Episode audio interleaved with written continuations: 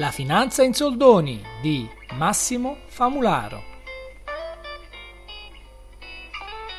Episodio 19. Chi ha vinto il braccio di ferro sul Recovery Fund? Le partite di calcio, di tennis e rubamazzo tipicamente hanno un vincitore. Già quando si tratta di guerre la questione è un po' più complicata. Ricordate la storia di Pirro?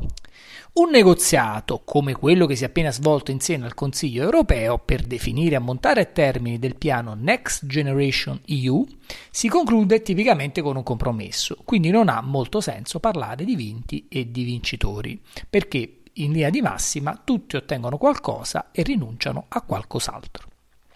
Visto che uno scenario del genere però non si presta a titoli sensazionalistici e necessita anche di un po' di impegno da parte di chi lo racconta, che è così come di chi dovrebbe comprenderlo, si preferisce una narrazione polarizzata tra i buoni, che sono tipicamente il nostro governo, anche quando agisce in modo impresentabile, e i cattivi, inclusi quelli che ci fanno notare che la realtà semplicemente è diversa da come la vorremmo noi. Chi avesse voglia di capire cosa c'è dietro la retorica dei politici che cantano vittoria e dei giornalisti che gli tengono bordone, si può concentrare su due aspetti. Mentre si parla tanto di quanti soldi spendere, il nodo cruciale è come questi soldi saranno impiegati. 2. Il convitato di pietra di tutte le discussioni formali sulla governance è la credibilità del nostro Paese nel riuscire a impiegare correttamente i fondi, realizzando le riforme necessarie per tornare a crescere. A questo proposito rimando anche al podcast Recovery Fund, non solo le dimensioni contano. Lasciamo perdere allora le questioni di lana caprina su chi ha vinto e chi ha perso, così come i festeggiamenti per fondi che non è ancora chiaro se e come saremo capaci di spendere, e cerchiamo di capire come stanno davvero le cose. L'Italia presenta da decenni una crescita economica molto bassa e una finanza pubblica squilibrata e in progressivo deterioramento. Questo è essenzialmente il risultato di istituzioni che funzionano male, come una pubblica amministrazione inefficiente, ipertrofica e costosa rispetto alla qualità molto variabile e quantità dei servizi offerti, un quadro regolamentare e legislativo mutevole, incerto e di difficile interpretazione, ma più in generale di una classe dirigente, una cultura politica più interessata al tornaconto individuale e al consenso di breve termine che non al benessere della collettività, con il risultato di gravare di oneri crescenti i cittadini più giovani e accumulare debito per le generazioni future.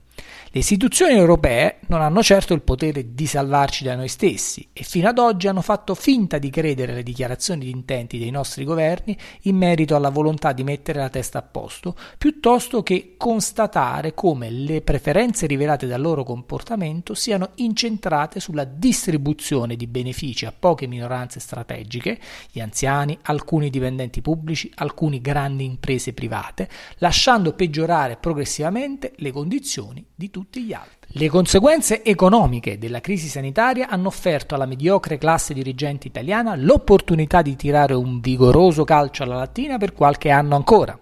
Di fronte a un'emergenza mondiale tanto rilevante da indurre l'ex presidente Draghi a invocare un whatever it takes fiscale, Francia e Germania hanno congiuntamente proposto una risposta senza precedenti. I paesi più forti dell'Unione sosterranno la ripresa di quelli più deboli, non solo garantendo un nuovo debito comune, ma anche approvando una quantità significativa di trasferimenti che consentiranno ai paesi come l'Italia di limitare la crescita del debito in rapporto al PIL.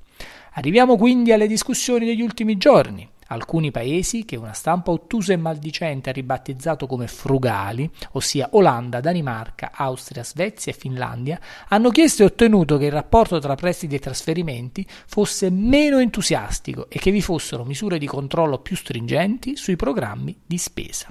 Il governo e la stampa italiana hanno messo su un teatrino per distogliere l'attenzione dal profilo meno gradevole di questa situazione.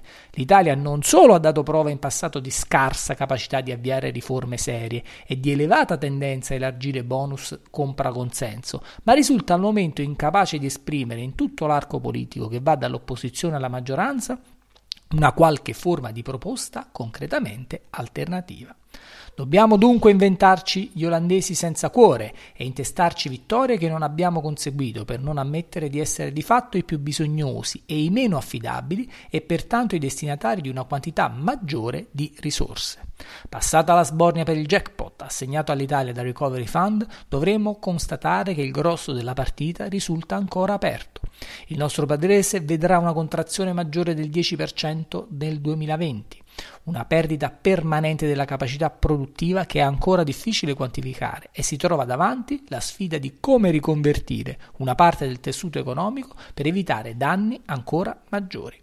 Quando vi viene voglia di argomentare che questa o quella parte politica sia meno peggio delle altre, chiedetegli quali ricette alternative propone per affrontare i problemi strutturali del Paese se vi risponde qualcosa di diverso da nuove spese in favore di questa o quella minoranza o un'ingerenza nello stato dell'economia minore e non maggiore di quanto visto finora, fate un fischio che magari la voto anche io.